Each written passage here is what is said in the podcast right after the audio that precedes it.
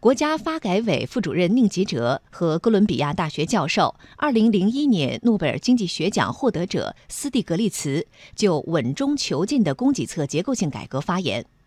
宁吉喆回应了去年以来部分生产要素价格上涨过快的问题，并表示将扩大重点领域混改试点范围，推进电力、油气、铁路领域改革，将竞争业务推向市场。斯蒂格利茨则从劳动力要素方面对中国供给侧结构性改革提出了建议。来听央广记者吕红桥的报道。去年以来，钢铁、煤炭、石化产品、石油、天然气等价格迅速上涨。统计显示，这些行业的利润占整个工业行业利润的百分之七十到百分之八十。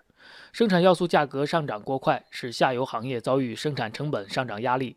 有观点把这个现象跟供给侧结构性改革中的去产能联系到了一起，认为是过度去产能导致的。对此，国家发改委副主任宁吉喆在论坛上回应：国家发改委去年已经注意到这个情况，并采取了针对性措施。因为供需的平衡状况在中国这么大一个市场，因为价格是放开的，它就涨价了。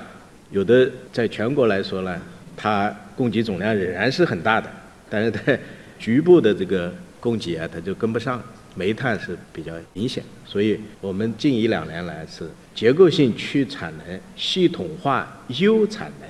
应该说，去年四季度以来，钢铁啊、煤炭行业价格上涨较快的现象有所缓解，但这里边呢有结构性对策的效果，也有世界包括中国供求平衡状况变化的影响。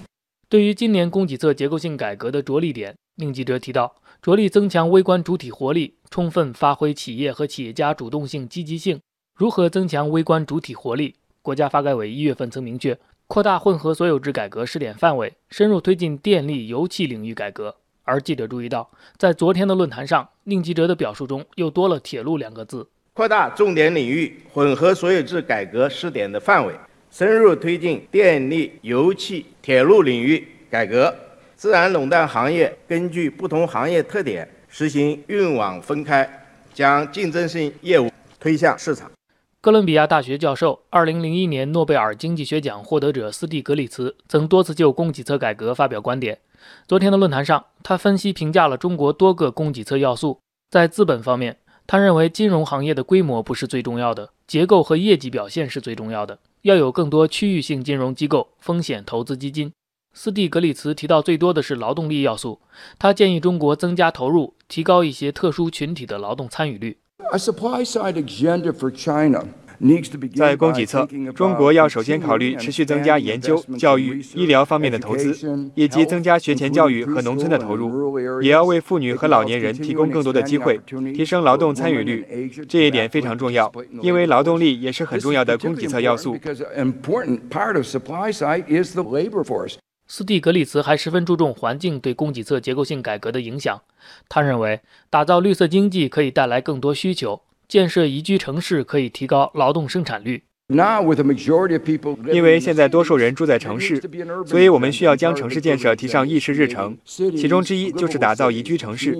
宜居城市就意味着要有更多绿地、更好的公共交通，这也是一个供给侧措施。因为快乐的人、健康的人，生产率也更高，能提升经济潜力。